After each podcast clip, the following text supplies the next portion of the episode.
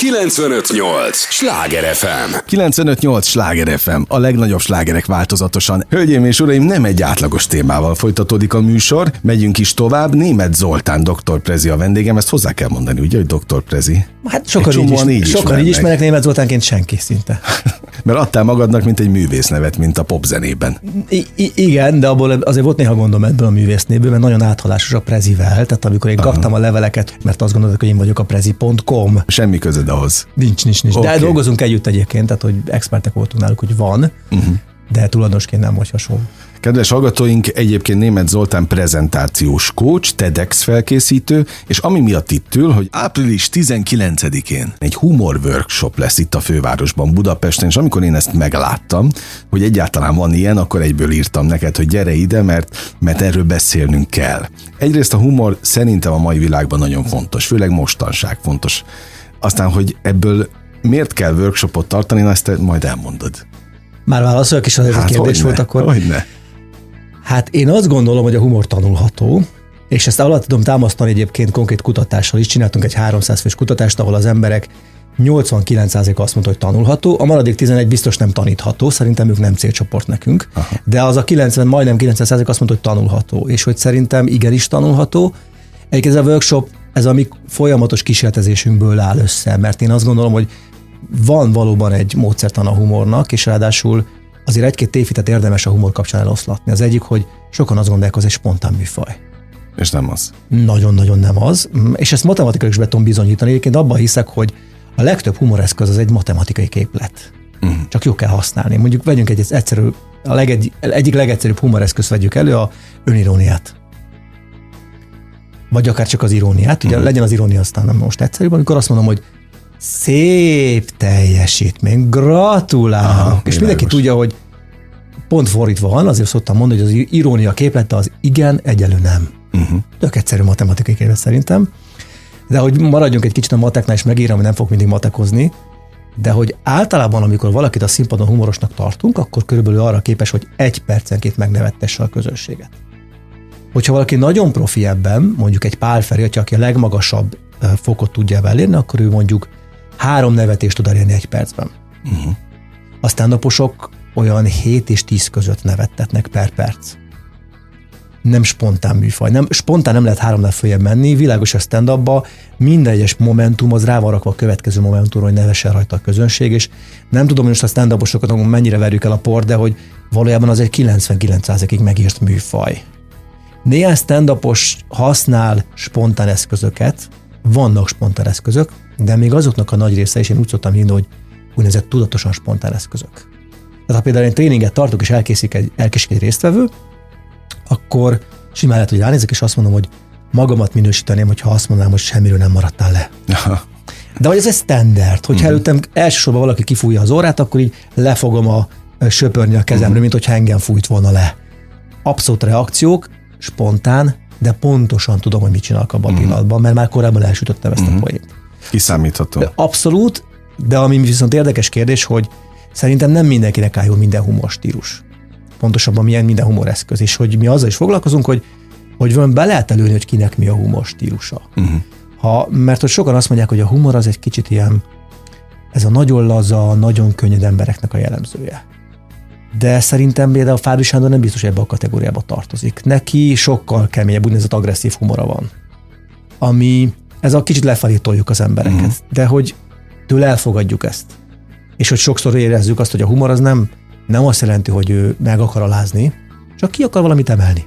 De ő ezt a módszert használja.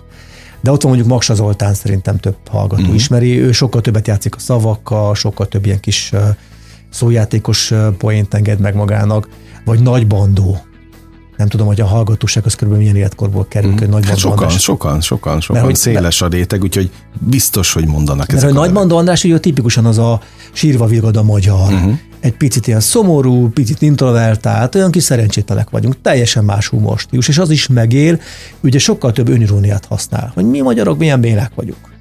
Fábri Sándortól szerintem én még soha életemben nem hallottam olyat, hogy ő magát alázta volna bármilyen De bárki más igen. De bárki más viszont nagyon durván, kivéve amikor a kannácskával került össze, ez nem tudom, hogy szabad ilyet mondani, Kelemen Anna.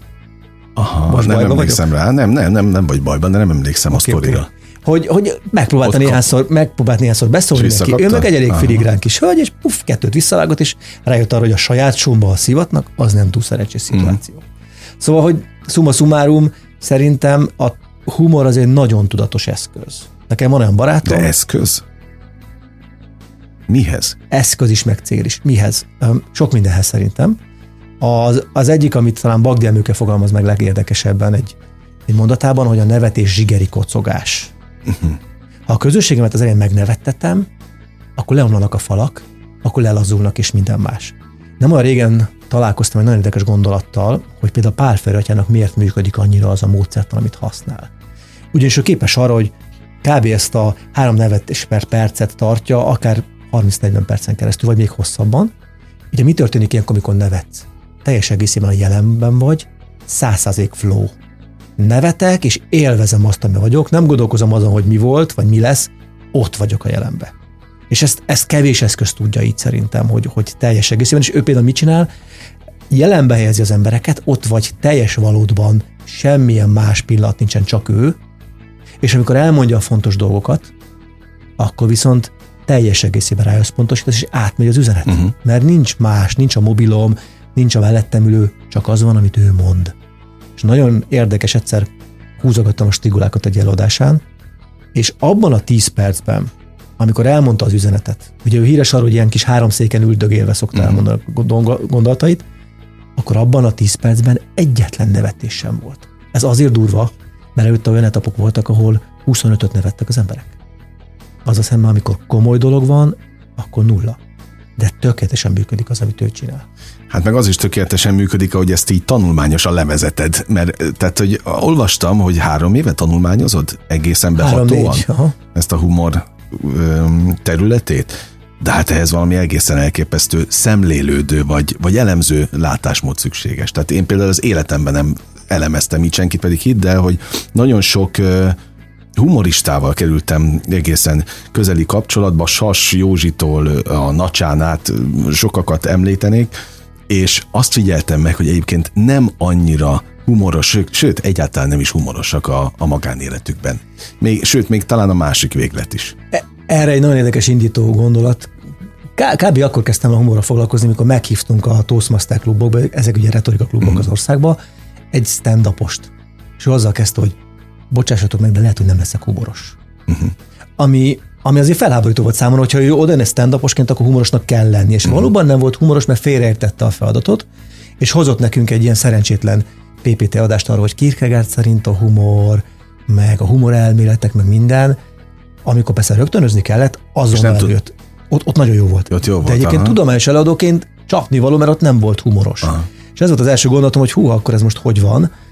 És azért ezt nagyon látni kell, hogy és hogy most a mostani stand megnézzük, hogy mennyire, mennyire különböző eszközrendszerből fogad a humoruk. És hadd mondjuk egy konkrét példát, Kovács András Péter. Ezeken a workshopokon szoktunk szöveget elemezni. Uh-huh. És mikor először odaadtam a csapatnak egy Kovács András Péter szöveget, így elolvasták, és azt mondták, ez nem humoros. Uh-huh. Ez nem az. Amikor beraktam a videót, akkor kiderült, dehogy nem. Ez piszkos humoros, csak attól lesz humoros, hogy Kovács András Péter képes arra, hogy eljátsza az egészet, és amikor delfin hang van, akkor ő delfin hangot ad, mm-hmm. amikor majmok, akkor majom hangot ad. Tehát, hogy nagyon hozzáteszi egyébként a retorikai meg a kommunikációs készségeket.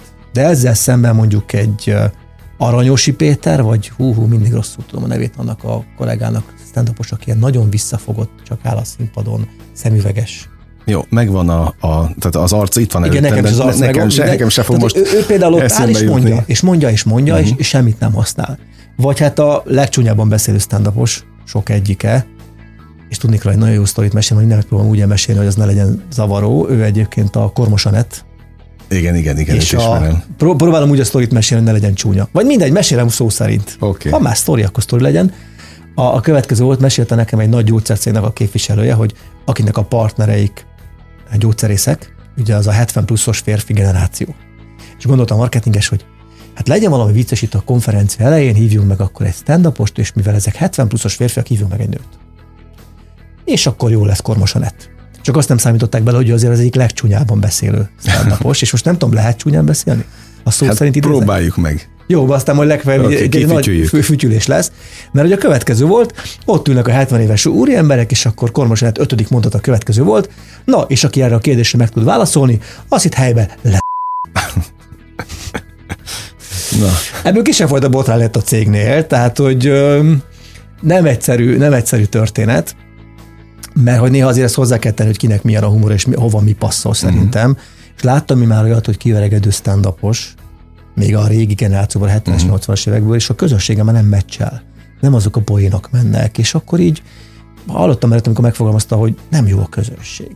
uh-huh. Pedig egy kicsit visszatérve az én eredeti szakmámra, vagy az a területre, amivel foglalkozom a retorikában, ott azért azt mondja Cicero, hogy a közönség emeli fel a szónokat. Minden a közönségről szól. Hogyha, hogyha őket nem tudom megmozgatni, akkor én gondolhatom, jó előadó vagy, vagyok, vagy voltam, ha ők azt gondolják, hogy nem Tehát a akkor közönséget felmentjük. I- igen, a közönség, i- nincs rossz közönség szerintem. Okay. Én is így gondoltam, sokáig erről már nagyon sokat beszélgettem előadókkal. Hát igen, ha az előadók 50%-a így gondolja, a másik közönség Na, ez egy, egyszer ez lehet, hogy megérne egy, egy vitát ilyen szempontból. Egyébként nagyon durva, hogy tegnap pont Csonk András ült ebben a székben, és azt mondta, hogy néha van olyan, amikor azt érzik a színészek, hogy úgy kollektíven, mintha az egész nézőtér összeesküdött volna ellenük, és akkor azt mondták, hogy ma nem leszünk együttműködők. Nem mondta azt, hogy az ő a felelőssége nem próbálta átolni, csak hogy vannak ilyen esték. E, Gondolom ezért alkalmazzák azokat az embereket, akik egyébként megnevettetik előtte Mhm. uh-huh. a közönséget, és bemelegítve. most egy konkrét konferenció jutott eszembe, ahol én én nem a humorról beszéltem, de, de hát humorosan adtam elő, ez egyértelmű volt, és előtte a nagyon jó barátom, aki, aki 16 kim volt a retorika világbajnokságon Washingtonban, tehát egy nagyon jó előadó, Szűcs Laci, pont egy humoros beszéddel készült. Igen, nem csak, hogy előtte volt három olyan dögunalmas beszéd, ahol 0,3 volt a nevetés per perc arány, tehát hogy gyakorlatilag a közönség kifeküdt. Kész voltak, és jött Laci. És dobálgatta a humorbombonot a közönségnek, de hogy azok csak így néztek, ahogy a bombonok elszállnak mellettük, nem bontották őket, és nem csomagolták. És kellett neki egy 5-6 perc, amíg a közönség azt mondta, hogy ej, mégis van remény. Uh-huh. Mégis lehet, hogy vannak vicces eladók. A végére fel tudta csapni a hangulatot és az indulatokat, de hogy a közönséget be kellett neki melegíteni, és ez piszkosú nagy meló volt. Én utána jöttem, nekem nagyon könnyű volt. Tehát ott onnantól kezdve jön a poén, tehát be van melegedve a Ha be van közönség. melegít. Aha. De hogy az nagyon kell, ezért szerintem az MC-knek ez egy óriási felelősség, hogy az MC meg tudja ezt tenni, hogy be tud melegíteni. 95-8 sláger FM a legnagyobb slágerek változatosan, ez továbbra is a slágerkult. Német Zoltánnal, Dr. Prezivel beszélgetek, aki prezentációs coach, TEDx felkészítő is, és ami miatt most beszélgetünk, picit hosszan készítettük elő magát a témát, de ez kell ahhoz, hogy megértsék, hogy április 19-én itt Budapesten a Humor Workshop az tulajdonképpen miről fog szólni, és miért fontos oda elmenni. Kiket vártok elsősorban?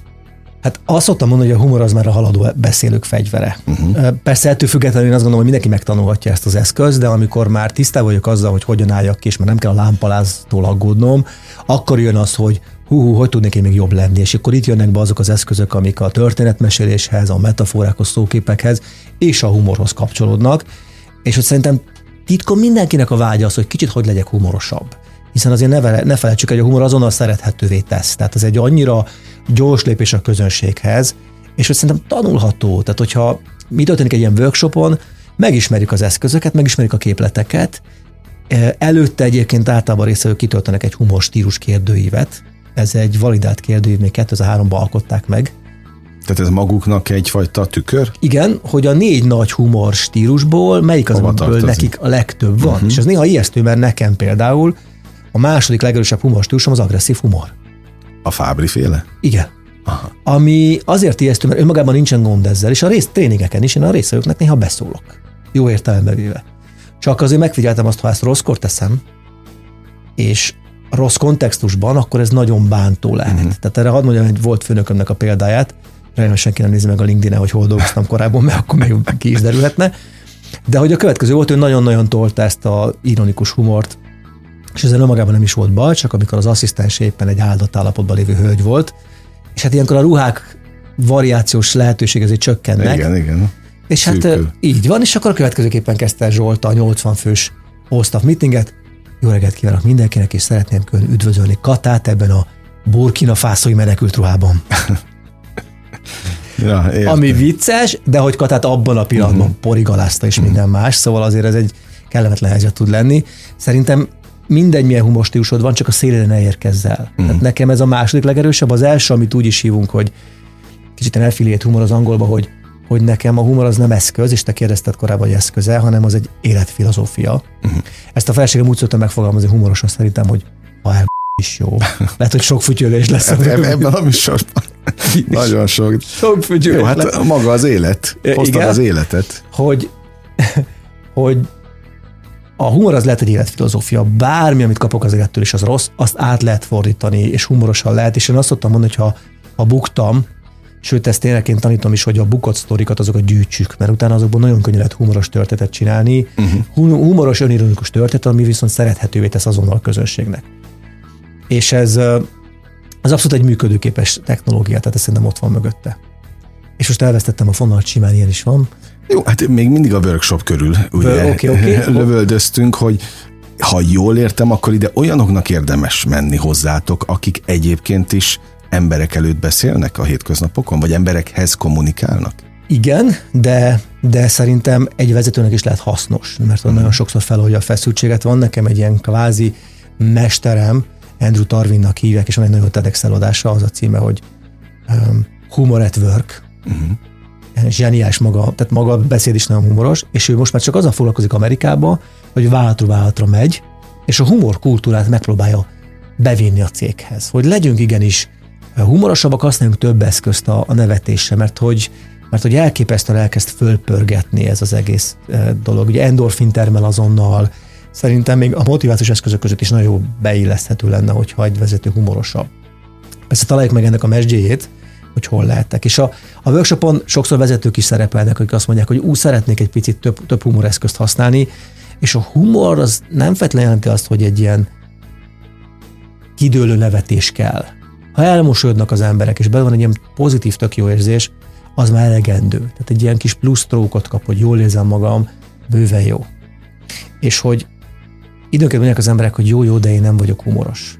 Erre mondom én azt, hogy szerintem meg lehet tanulni, ki kell próbálni az eszközöket, és én, és én abban hiszek minden másnál is, hogy először nézzük meg, hogy milyen humoreszközök vannak, ismerjük meg magát a definíciót, a szerkezetet, utána, utána nézzük meg másoknál, hogy használják, tehát elemezünk stand ugye az agyam elkezdi felismerni, az agyam elkezd lerakódni, hogy aha, így néz ki. Legközelebb bármikor látok egy hasonló figurát, egy hasonló képet, ezt felismerem, és ha eleget láttam, akkor ez csak jön magától is. Persze lehet ezt gyakorolni a tréningen megtanuljuk megírni is, de hogy utána az úgy elkezd beépülni, és, és magam is tudom használni. Tehát azért vannak olyan eszközök, amik így, és, és sokszor búzítok az emberek, búzítom az embereket arra, hogy, hogy magamtól is tudnak tanulni. Mert hadd mondjuk egy egyszerű példát, a, még a Covid első hulláma után egy ilyen nagyobb előadást tartottam Békés Csabán, egy ilyen 500 fős fészerben, és előttem a Szalai Ádám tönketette a a mikroportot és mikrofonnal kell előadnom. Én gyűlök mikrofonnal mm. előadni. Mert hogy mind a két, két kezemmel hadonászok, és eljön az a pillanat, amikor el kell raknom a mikrofont. Most ha megkérdezem a kedves hallgatókat, hogy hova raknák a mikrofont, akkor a legtöbb válasz az lenne, hogy farzseb, uh-huh. lerakom, stb. Hát én nem tudtam mást hirtelen kitalálni, amikor ott álltam az 500 emberes szembe, úgy láb középre bekaptam a mikrofont, és hát ez egy kicsit ugye erotikus uh-huh. szituáció, és láttam, hogy a közönség erre úgy nevetgél, reagál, azonnal átoltam valami poént, fogalmam sincs, hogy mit. Uh-huh de azóta bármikor nekem mikrofonnal kell eladni, tudom, hogy azt a poén nem fogom kihagyni, uh-huh. hogy lábközépre veszem a mikrofon, csak most már úgy mondom, hogy tudom, hogy egy kicsit erotikusabbnak fog hatni, ami most történni fog. Tehát felkész, van egy fel, Persze, van egy felvezetés. És utána pedig azt mondom az embereknek, hogy most fontos, hogy senki ne beszélne a mikrofonba. A vizuális típusok most bajban vannak. És ott van. Azt nem tudom, hogy mikor fogom elsütni ezt a poént. De be van tározva a kis polcra, és amikor úgy érzem, hogy itt a pillanat, akkor előveszem. Uh-huh. De hogy szerintem, és hadd mondjak megint egy érdekes példát, hogy egy nagyon, nagyon komoly kihívásunk volt, eh, még talán három éve, introvertált előadó, angolul, 700 ember Kínában. Na, pláne. Ez úgy mindent összerakott. Uh-huh. És a másfél perc után dőlt a közönség. Nem stand volt a srác, a következőt csinálta, angol prezentáció, lement egy 30 másodperc Magyarországról, hogy, hogy mégis Magyarország mégis csak hol van, hiszen kínaiak voltak ott, és azzal kezdte, hogy hát nem tudom, hogy tegye fel a kezét, aki tudja, hogy hol van Magyarország. Ugye uh-huh. alig került fel néhány kéz, és akkor azt mondta angolul, hogy, hogy nem lepődtem meg, mert, és most az angolt mondom, mert úgy jobban hangzik, hogy itt not bigger than a smaller Chinese village. Uh-huh. Ugye nem nagyobb, mint egy kisebb kínai igen, igen. falu Magyarország. Ugye ez egy szójátékos poén. Uh-huh. Erre, erre a közönség elkezd rezonálni, hogy hú, ez vicces volt. Majd megállt egy pillanatra, a menedzsment felé nézett, hármat feljük lépett, és azt mondta, hogy de ez az én hazám, ezt szeretem a legjobban a világon, majd rájuk nézett, after China. Aha, oké. Okay. És itt gyönyörűen egymásra rakta az egész. Igen, és, igen, és igen. ez egy megtervezett poén volt. És hagyd mondjak még egy példát erre, amit viszont sokan ismerhetnek a hallgatók közül. Steve Jobs egyik leghíresebb beszéde, az a 2007-es iPhone bemutató. Uh-huh. Ahol két és fél perc alatt felcsapja a kedélyeket, mindenki azt várja, hogy mutasd, mutasd, hát ez valami brutális, valami nagyon jó eszköz, ezt látni akarom. De látszik a közönségen, hogy tágra nyílt szemekkel, majd Jobs ilyen nagyon lazán hátranéz, és hátramutat, hogy így néz ki, és a képernyőn megjelenik egy töggagyi, fehér, uh-huh. leépült, iPadnek is gyenge uh-huh. valami kis kreálmány.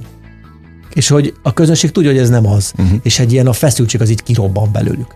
Nullát kockáztat. Igen, Például a képi igen. humor, ha csak ezt a kategóriát veszük elő, az nulla kockázattal rendelkezik. Tehát, hogy egyébként vannak olyan humoreszközök, amiket így nem is mindig oda veszünk. Tehát a mémek, ha belegondolunk, az, az az utóbbi időben reneszánszát Igen, éri. igen, igen.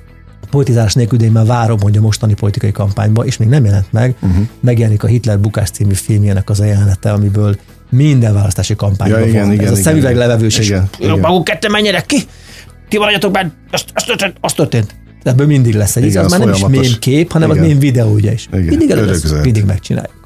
De ahogy én hallgatlak téged, és képzeld el, hogy elszállt az időnk, és még alig beszéltünk valamiről, de, de hogy tulajdonképpen ez az önfejlesztésnek most egy egészen speciális módja, amit te ti csináltok, mert hogy hárman lesztek, ha jól láttam a, a workshopon előadók, és ki lehet azt mondani, hogy eredményesebb lesz az ember ezután, ha alkalmazza azt, amit ott megtanul?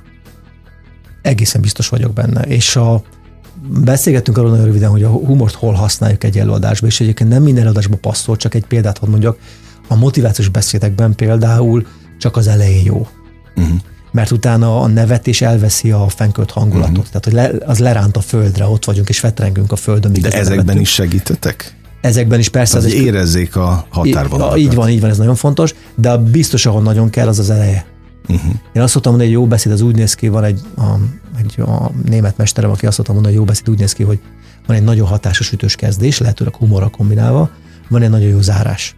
A kettő között meg el vagyunk, az nem nagy cucc. Uh-huh. Tehát az a 20 perc, amit kettő között kell tölteni, az oké, okay, de az eleje legyen nagyon ütős, és én ezért szoktam mondani, hogy én nagyon hiszek a hatásos kezdésben egy beszédben, de azt szoktam mondani, hogy még előtte van valami. Az pedig nem más, mint a, mint a nulladik pont, az a humor. Tehát, hogy ne vettesse meg a közönségemet egy rövid másodpercre, és talán jöhet a komoly téma. Talán még egy a humor mellett érvként, hogy a humor nagyon gyors eszköz. Ha belegondolunk, a nevetés, meg a humor elem elmondáshoz 3-4 másodperc. Uh-huh. Ez eszem egy sztori, az lehet, hogy egy percig is tart. Igen, igen, igen. Tehát például online kommunikációban nagyon gyors szúrópróbaszerű eszköz. Szoktuk mondani, hogy a humor az egy ilyen szurikáta eszköz. Uh-huh. Ugye a szurikáta, hogy fölpattan, körbenéz, lepattam, és már meg is van minden. Tehát, hogy valami ilyesmiben jól használható. Még egyszer, tanulni kell. Szerintem, ha most valaki nem a workshopra jönne el, most nem magam, magam ellen akarok beszélni, akkor csak annyit csinálja, hogy miközben lát valamit, ami humoros, egy pillanat rájön meg tudatosan, hogy itt milyen eszköz használhatod, miért volt ez nekem humoros. Mert ebben az pillanatban az agyamnak adok egy ilyen kis infót, hogy na, látod, ilyen a humoros. Uh-huh. És akkor ez rögzül, rögzül, rögzül, és egyszer én is humoros leszek. Egy biztos, ma elgondolkodtattuk a hallgatókat, sok-sok fütyüléssel, de, de meg poénnal természetesen, úgyhogy nagyon köszönöm, hogy itt voltál. Nem tudom, mit illik egy workshopon kívánni, vagy workshop előtt, hogy legyenek sokan, és minél többen építsék be a hétköznapjaikba a gyakorlati szinten a humort. Mondjuk azt, hogy ámen. Akkor ez, ez egy jó Ez egy abszolút útra való. Köszönöm a, az idődet, hogy itt voltál. 95-8 Sláger FM a legnagyobb slágerek változatosan. Német Zoltán dr. Prezivel beszélgettem az elmúlt mintegy fél órában, aki prezentációs coach, TEDx felkészítő, április 19-én humor workshopot tart itt a fővárosban. Ez volt a slágerkult mára, ami bezárja a kapuit, de ne felejtjék, holnap ugyanebben az időpontban ugyanitt újra kinyitjuk. Élményekkel és értékekkel teli perceket, órákat kívánok az elkövetkezendő időszakra is. Köszönöm az idejüket, ez a legfontosabb, amit adhatnak. Az elmúlt mintegy egy órában Sándor Andrást hallották. Vigyázzanak magukra. 958! Sláger FM!